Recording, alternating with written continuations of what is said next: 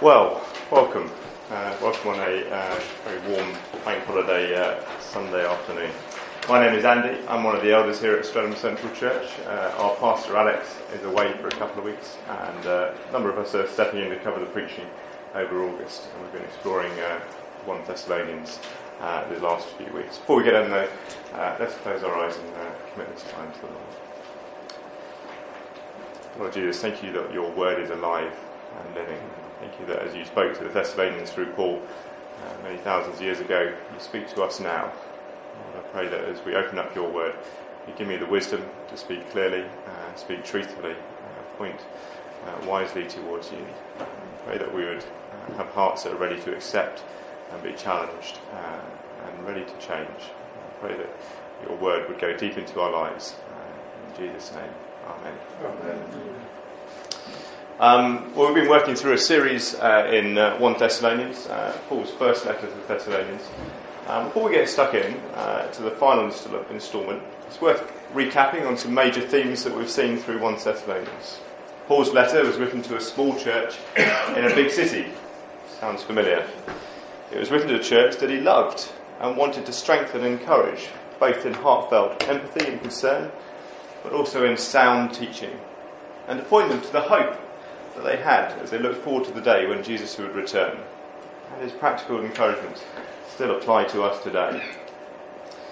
Back at the beginning uh, of this series, Alex introduced us to the two uh, themes of faith, hope, and love.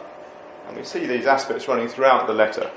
Every chapter touches on these ideas in some way. He remembers their faith and is concerned about how it has weathered in the face of the devil's temptations but encouraged by Timothy's report that their faith is strong and commands them to put their faith on as a breastplate.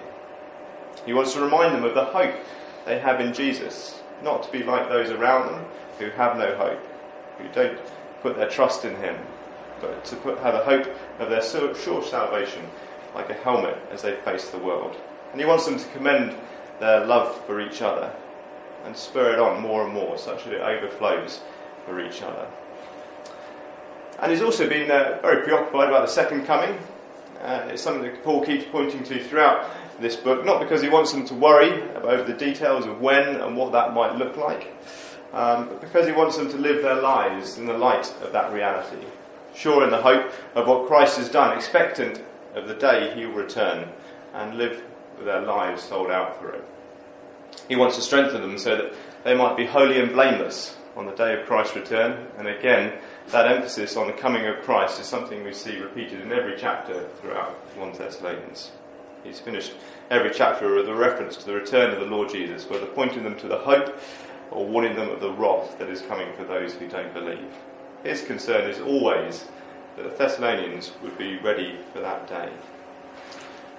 And wrapped around all of that is the command to encourage their brothers and sisters in this. So much so that he sends his trusted right hand Timothy to encourage the Thessalonians. This wasn't just a message for individuals, but a community facing the challenges of a secular world and false teaching. And together they were to go on encouraging each other in these things, building each other up, speaking the truth in love, and speaking the truth of God's word to each other. And so we've come to our final instalment. Uh, that's in uh, 1 Thessalonians uh, chapter 5. I've been remiss, I haven't asked anyone to um, read this. Uh, just scanning around. Would anyone like to flip to the back of it? Go on, Anna. um, on the back of your service sheet, you can find 1 Thessalonians 5 12 to 28. Um, Anna, would you mind uh, reading that for us? Yeah. Now we ask you, brothers and sisters, to acknowledge those who work hard among you, who care for you in the Lord and who admonish you. Hold them in the highest regard in love because of their work. Live in peace with each other. And we urge you, brothers and sisters, warn those who are idle and disruptive, encourage the disheartened, help the weak, be patient with everyone. Make sure that nobody pays back wrong for wrong, but always strive to do what is good for each other and for everyone else. Rejoice always, pray continually, Give thanks in all circumstances, for this is God's will for you in Christ Jesus. Do not quench the Spirit. Do not treat prophecies with contempt, but test them all.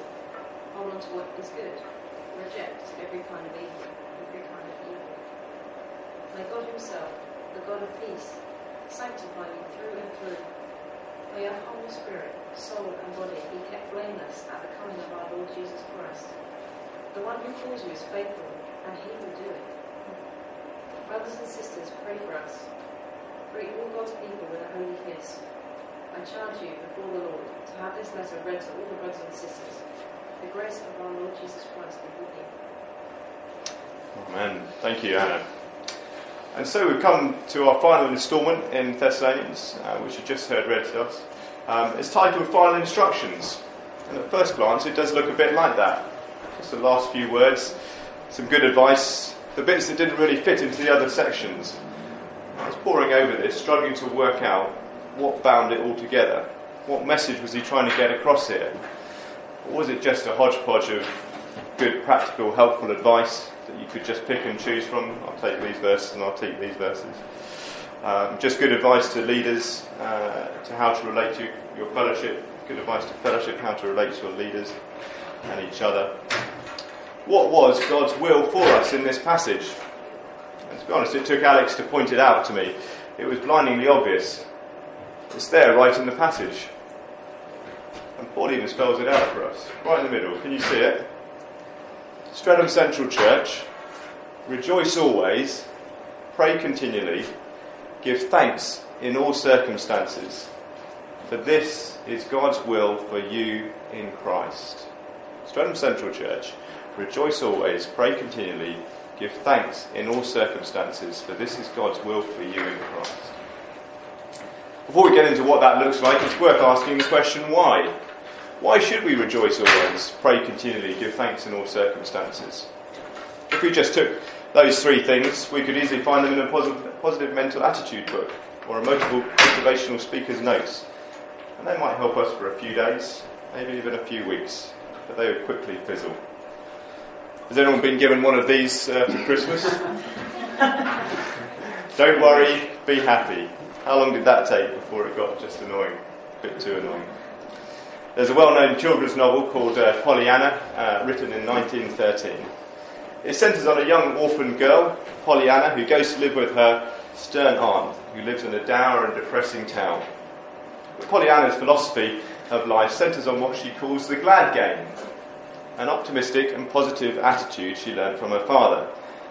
The game consists of finding something to be glad about in every situation, no matter how bleak it may be.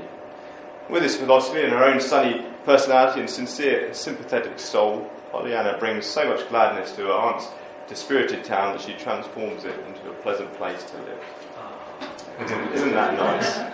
Well, as a result of that uh, novel's success, the adjective Pollyannish became a popular term for personality type characterised by an irrepressible optimism, evident in the face of even the most adverse and discouraging circumstances. It's sometimes used contemptuously referring to someone whose optimism is excessive to the point of naivety or refusing to accept the facts of an unfortunate situation.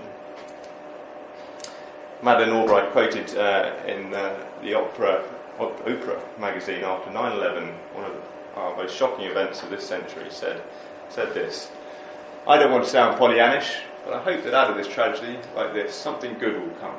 I hope we understand we're one family. Basically, don't worry, be happy. Look over the darkness. Find something positive in every situation. But come on, the reality is, if we try and be joyful simply because we have a sunny disposition based on, well, nothing but a positive mental attitude, then that's just not going to cut it in our brutal, broken, and sinful world. Rejoicing would turn to mourning at the life around us. Prayer would, well, it wouldn't happen really giving thanks, well, what's there to give thanks for in this world? The worldview might say, well, rejoice because you are who you are. Rejoice in your own identity. Pray, or actually, in the world's view, work harder for things. Give thanks that you have a home, a job, a family. At the end of the day, those can go in the blink of an eye. The great job you have makes you redundant. You can't afford to pay the rent, so you lose a house. Your family walks out on you because you can't keep a roof over their heads. As for rejoicing in who I am, well, I look at myself, and all I see is selfishness and pride. My self esteem is shot to pieces, and I hate my very existence, and, and it goes on. Those things are transient. Here today, gone tomorrow, straw houses built on sand. What a flimsy basis on which to rejoice, pray, and give thanks in all circumstances. Maybe we missed a bit, because the passage says, Rejoice always, pray continue, give thanks in all circumstances, for this is God's will for you. Well, that solved it. It's God's will that I rejoice, pray, continue, give thanks in all circumstances. So I've just got to paste on that smile, set the alarm clock for 5am for that two hour prayer session every morning, skip my way into work. Uh, when I missed the bus and the train and it rained, but I, I still got that smile on my face, and I walked through the rain to miss my most important meeting of the year, and you put, you put on a disciplinary uh, for being late for work. But slap on that smile because it's God's will that I grin through it. Isn't that what the world, or a lot of the world's idea of Christians is? Don't ask questions, just do it with a smile even if you don't really mean it. But no, I've missed one vital bit off, haven't I? And you might roll your eyes at my laboured reading of this verse and seeing where I was going to end up and thought, why doesn't he just get to the point? But the reality is that that thought process often reflects our approach to this life. We start out by just trying to have a positive outlook on life. That soon gets us down. So we remind ourselves that if we just prayed a bit harder, if we're happy because God wanted us to be happy, then it will all be right. But that also fizzles and dies on the altar of legalism and mindless God worship. No, it's utterly vital that Paul says, Rejoice always, pray continually, give thanks in all circumstances, for this is God's will for you in Christ. What does it mean to say, for this is God's will for you in Christ? Is it that we read this statement simply as for you in Christ, that is, if you're in Christ, if you're a follower of Christ, then this is what you must do.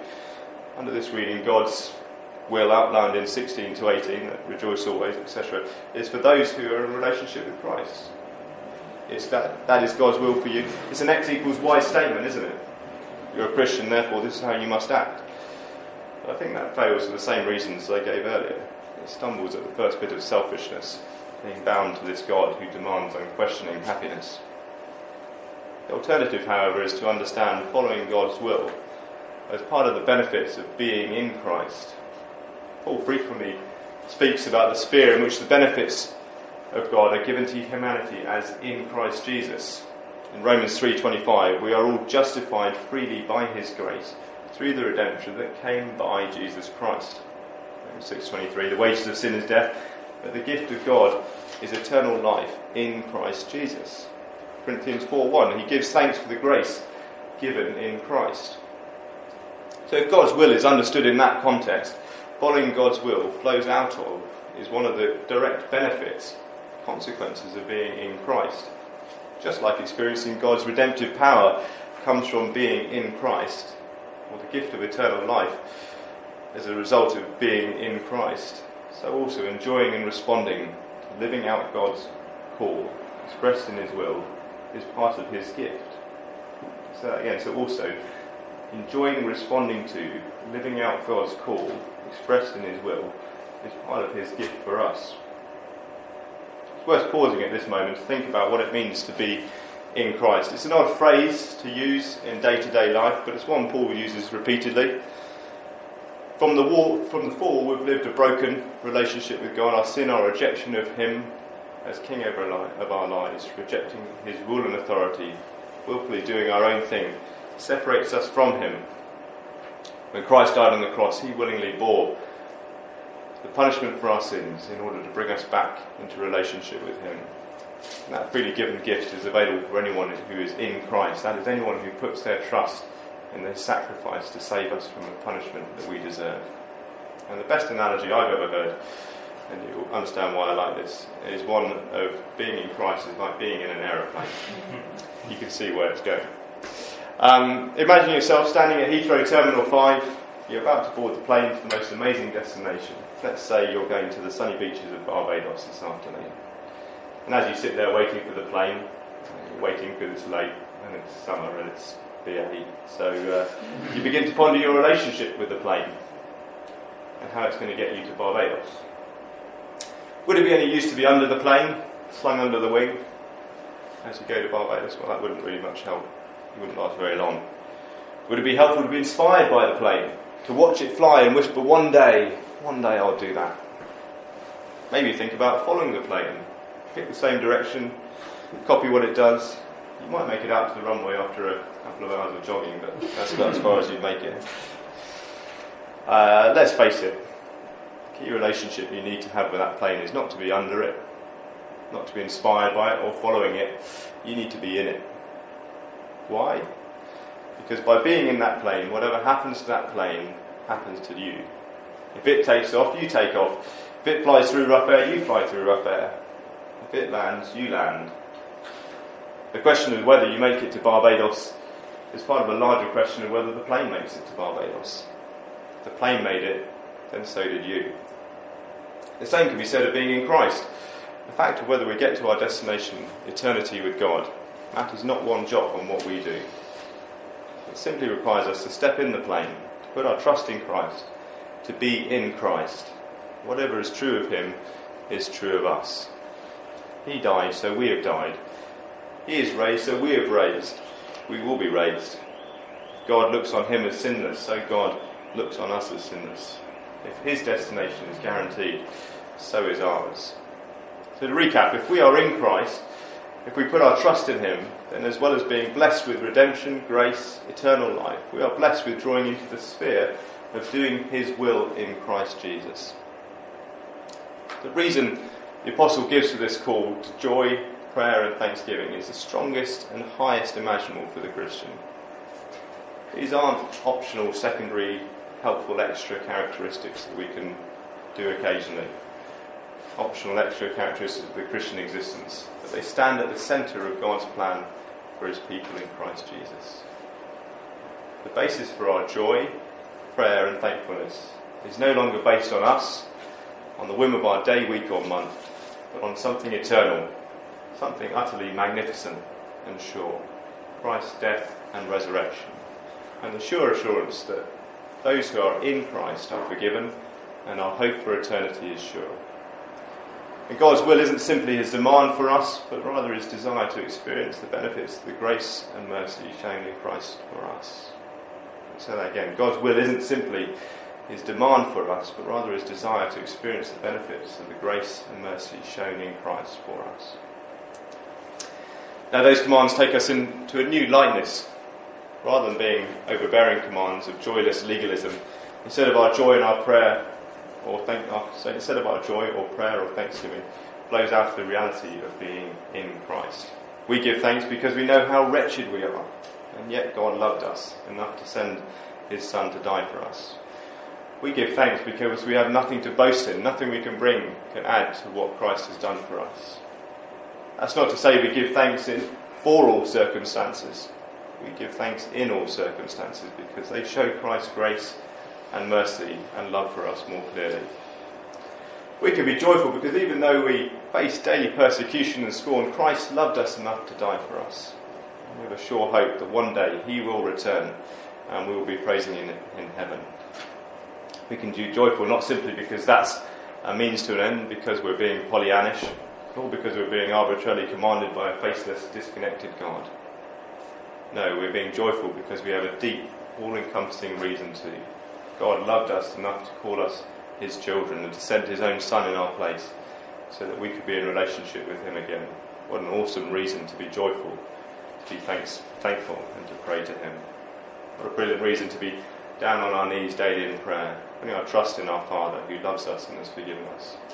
Rather than viewing prayer as a, a tick box thing to do, a tick box behaviour, it becomes an attitude of a heartfelt dependence and trust on God and what He's done for us based on the reality that we know that if we are in Christ, then He has died for us, and we are helpless without Him. Paul Miller in the Praying Life says, "You don't need to be disciplined to be to pray continually. You just need to be poor in spirit. Let our joy and thankfulness flow out of prayer, flow out in prayer, because we realise how wretched we are." How merciful and loving God is in sending His Son to die to us. This isn't to ignore the great suffering Christians face in this world. We've heard a little bit of that already. As we speak, Christians are being persecuted everywhere from North Korea to South Sudan to Syria. Even here in Europe, where we don't experience anything like the physical and mental persecution that our brothers around the world face. Christianity that reflects God's word, God's word, teaches Christ as Lord and His word is sufficiently sufficient, is continually marginalised and scorned. Christians are attacked for their views on sexuality and life during the day, and at night they're the butt of comedians' jokes on TV. Yet, we can have joy and thanksgiving based on something that is more secure, more eternal, more unconditional than anything this world throws at us. More so in our sufferings, we can rejoice because we can identify with Christ's sufferings. Not only that, but also glory in his resurrection. We uh, looked at 1 Peter last year. 1 Peter 4 12 16 says, Dear friends, do not be surprised at the fiery ordeal that has come on you to test you, as though something strange were happening to you. But rejoice inasmuch as you participate in the sufferings of Christ, so that you may be overjoyed when his glory is revealed. If you are insulted because of the name of Christ, you are blessed. The Spirit of God, glory, and of God rests on you. If you suffer, it should not be as a murderer or a thief or any kind of criminal or even as a meddler. If you suffer as a Christian, do not be ashamed, but praise God that you bear that name. Rejoicing, giving thanks, pouring our lives in dependent prayer on God in the face of suffering must be one of the hardest spiritual disciplines, the hardest part of God's will to live out. Christ sweated drops of sweat like blood as he faced suffering. Yet, built on what we have in Christ, flowing out of his work on the cross, it is one of the most powerful disciplines in the face of adversity. Streatham Central Church, rejoice always, pray continually, give thanks in all circumstances, for this is the will of Christ, the will of God for you in Christ. Well, that was verses, uh, well, 3 out of 16. I promise it won't take, the rest won't take quite as long. We're not going to go through it all this afternoon. There's just not enough time to do it justice. Uh, but I think it's important we grasp the idea of 16 to 18 first, as it makes sense of the rest of the passage, particularly 12 to 15, which we're going to concentrate on today. If I could give the rest of the passage a title, I'd call it Instructions on Living in Peace with One Another. And it's full of imperatives. It's, it's probably about 20 commands in those 16 verses there. It's a call to live in community with your leaders, in relationship with your brothers and sisters. Yet, without the right foundation, without the right motivation, following our leaders, working with each other, even following God's will for our lives as the Holy Spirit speaks to us, it breaks down. You only have to examine what living with each other and with other leaders looks like in the world to see how broken it is. Young people are encouraged to go their own way, authority is rejected in preference to self determination. Who are you to say what I should do? I am my own person, I make my own decisions. Have you noticed that all the popular reality TV shows out there don't have any leaders? Big Brother, uh, I'm a Celebrity, The Island. There's a reason for that. sorry, there's a reason for that. It produces discord and division, and that makes great TV, doesn't it? Even the TV producers know that authority is a boring thing. On the flip side, leaders become more self interested. Trust in politicians is at all time low, the wide held belief that most are in it for themselves, more interested in self preservation than leading society. Why would anyone in the current climate want to look up to their leaders? And in relationship with each other, You have to look at how polarised and tribal society is these days. It's not about bearing with each other. Instead, it's about ridiculing those who don't, who aren't like yourself. Of 5,000 people surveyed in America in relation to the upcoming election, over half believe the opposition is closed-minded, while around 4 in 10 are convinced the supporters of the rival party are more lazy, immoral and dishonest than the rest of us. Here in the UK, the gap between Liberals and Conservatives the left and right are what is widening. Just look at social media, and it's clear the antipathy towards the other side is becoming increasingly intense. Let's not kid ourselves, though. Every generation has bemoaned the fact that their young resents their authority, and uh, society has gone through many cycles of discord and division. So it's fair to say the Thessalonians were facing a situation not unlike ours. In that light, that light, let's examine what the Bible has to say to leaders and to fellowships. How might a Christian community look different? Firstly, he asks us to live in peace with our leaders. Verse 12. Now we ask you, brothers and sisters, to acknowledge those who work hard among you, who care for you in the Lord, who admonish you, hold them in the highest regard in love because of their work. Live in peace with each other. Paul is pleading with them. That phrase we ask you is more of a sense of beseeching than simple request. We beseech you to hear these words and not to conform to the way of the world. We ask you, brothers and sisters, to acknowledge those who work hard among you, who care for you in the Lord, and who admonish you. This passage talks about those who care for you in the Lord, more literally, those who are over you, who have a charge over you. We're not entirely sure what, whether these elders were appointed by Paul or were um, simply those who are recognised in the community as having charge over the church. we can draw out some important instructions for those people. They are those who work hard among you, or those who labour diligently among you. Your leaders should be those who work hard for you, among you. The word here means toil, it's gritty, hard work. They should be ones pouring themselves out for you in prayer, in teaching, in training. If they aren't, alarm bells should be ringing. Your leaders, sorry, your expectation should be that your leaders are working hard for you. But is it just the idea that they should be pouring themselves out for you out of a sense of duty or command? Paul has helpfully touched on the idea of labour earlier in this book. Chapter 1, verse 3 says, We remember before our God and Father your work produced by faith, your labour prompted by love, and your endurance inspired by hope in our Lord Jesus Christ. Your labour prompted by love. Your leaders, your elders, should be ones who work hard for you because they love you.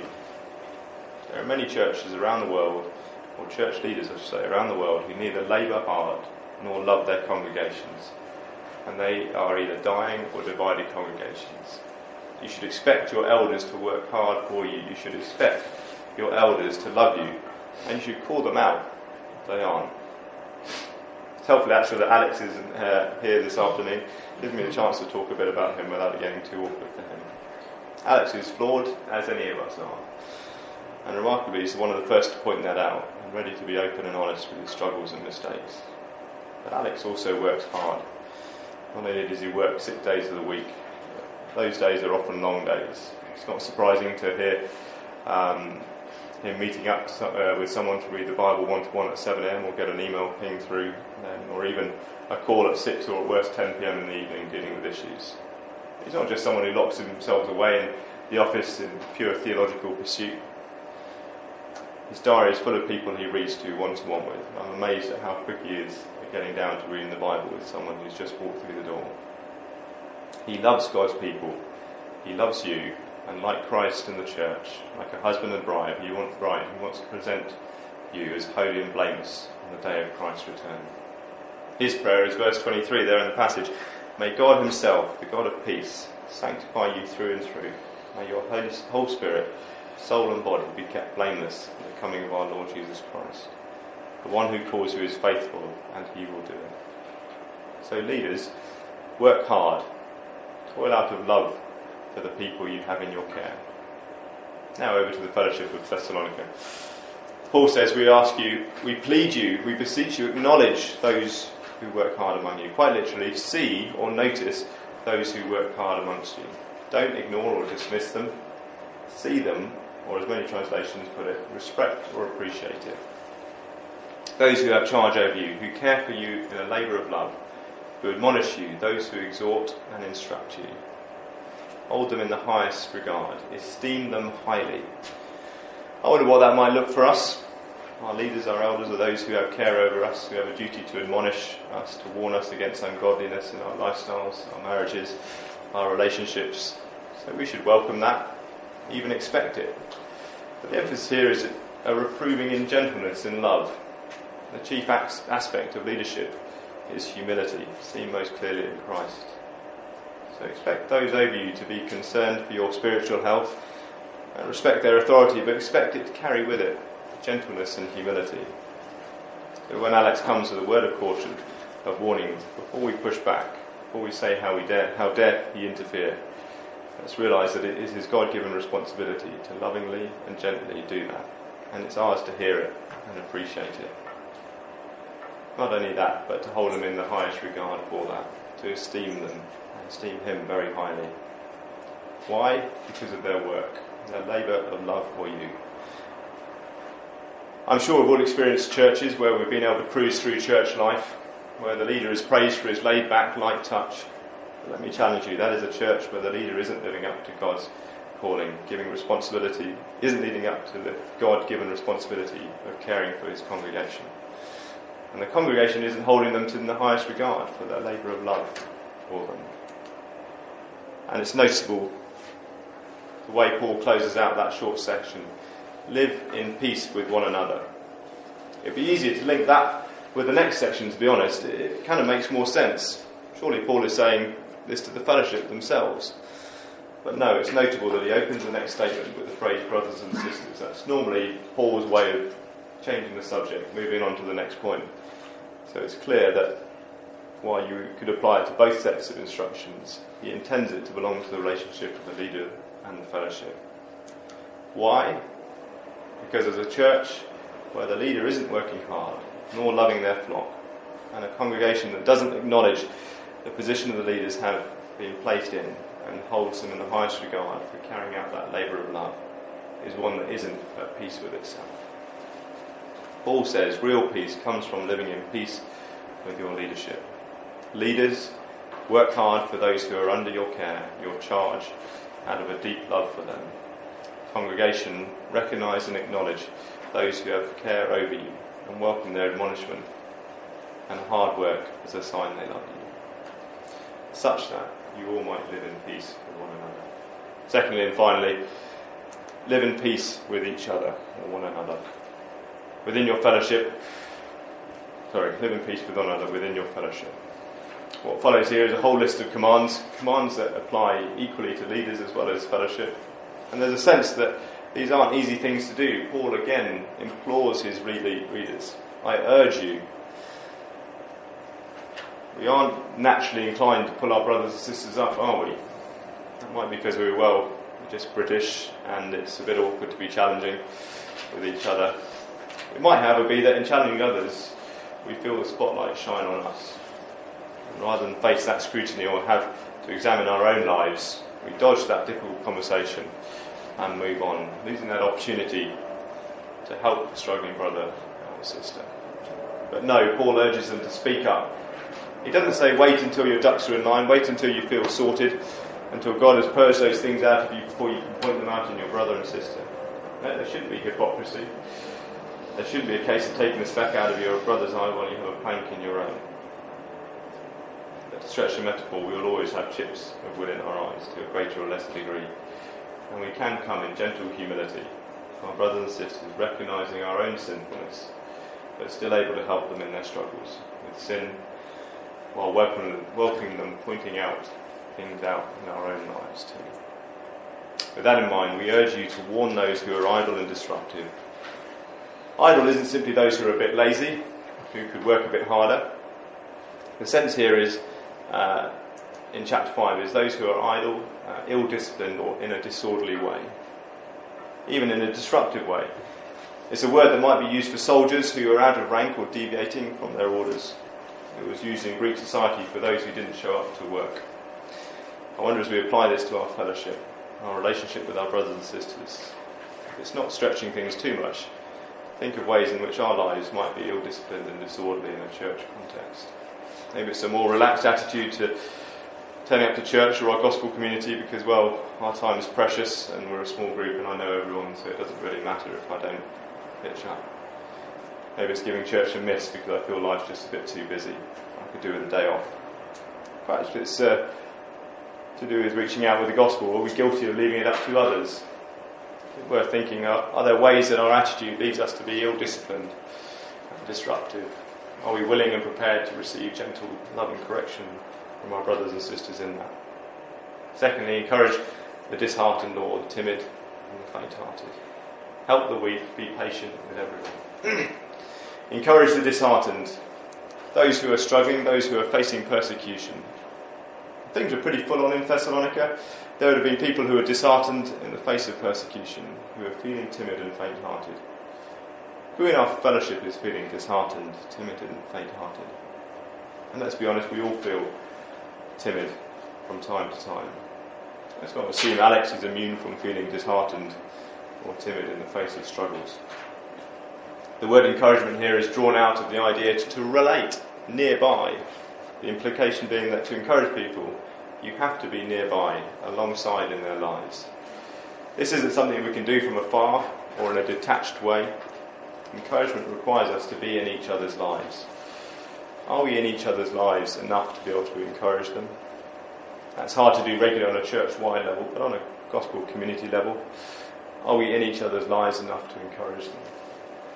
It's worth saying at this point as we grow, as we gain people who come from broken backgrounds, they will need a lot of encouragement. They will need a lot of encouragement. That's not a case of just saying, hello, how are you doing on a Sunday afternoon? It's a case of regularly looking out for them, asking after them, dropping them a text or a call through the week, opening up our homes, not just when we're ready and prepared, but when we're not ready because they need welcoming in. Let's be honest, that's hard work and it's sacrificially time and energy consuming. Worth praying that God grows our numbers and our own capacity and that we would be able to support those who are struggling. As we grow with people from other religions, we're going to go even more out on a limb.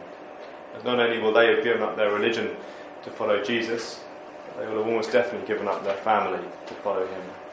And we will be the only real family they have. If we aren't able to get alongside and encourage them when they feel disheartened and timid, they will quickly fall away. Help the weak, hold on to them, cling to them. Is it the weak in conscience and faith weak morally, weak financially. It's not completely clear. But let's have all of those people in mind, shall we? Let's help the weak. If your brother struggles, uh, help him. If your sister struggles, help them. If someone's getting a hard time at work for the gospel, let's help them. If someone is weak in their faith, let's help them. Over all that, be patient with everyone. One of the fruits of the Spirit. We have to be patient with everyone. There's no excuse for not being patient with the idle, the ill disciplined, and disheartened, the weak. Church is family, and family relationships aren't easy. Be patient in your gospel communities, in your serving teams. And patience and forgiveness goes hand in hand. So it's not surprising that verse 5 closes out with forgiveness. Make sure that nobody pays back wrong with wrong, but always strive to do what is good for each other and for everyone else. Over all of that is forgiveness.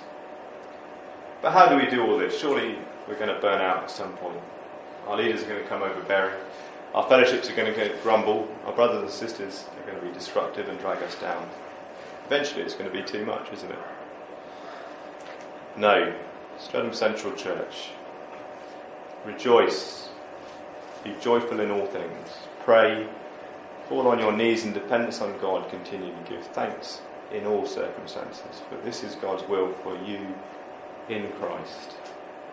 If we just worked our way through verses 12 to 15 and stopped there, you could pick most of that out of a good positive thinking book. and for the same reasons I gave earlier, eventually we'd have burnt out. In self-centeredness, we would have gone our own way, rejecting the authority over those of those over us, frustrated with our brothers' weaknesses, questioning why we bear with each other. Why? Because we're all called to rejoice always, pray continually, give thanks in all circumstances, because that is the will of, de- or the desire of God for those in Christ. You are in Christ, your hope is secure. Christ will return and take you to be with the Father. We have been blessed with redemption, grace, and God's will for our lives, which is to be joyful, pray, and give thanks. Streatham Central Church. Rejoice, be thankful, be joyful in all things. Pray, fall on your knees in dependence on God continually. Give thanks in all circumstances, for this is God's will for you in Christ, so that you might live in peace with one another. Um, we're carrying on a bit in time. Uh, a lot of that practical stuff is what we need to work out together. Um, uh, we normally have a, a, section at the end of the service uh, expressing the truth in love um, with each other. That means speaking the truth into each other's lives. Um, that is what we've just been teaching about, talking about. Speaking into each other's life, admonishing, correcting, encouraging, building up, helping each other. So we're not going to do that quite yet. We're going to sing a song, um, but afterwards, take the time afterwards in your groups to pull this apart. Think about what it means for you, um, what it means for how you accept correction and encouragement, what it means for you how to give correction and encouragement. If anything, as a, a society, we're, we're much more reticent to give. Um, we're more happy to accept it often than uh, go out on a limb and give. So think about how we might actually give uh, challenging encouragement to our brothers and sisters. We're going to turn now and uh, hand over to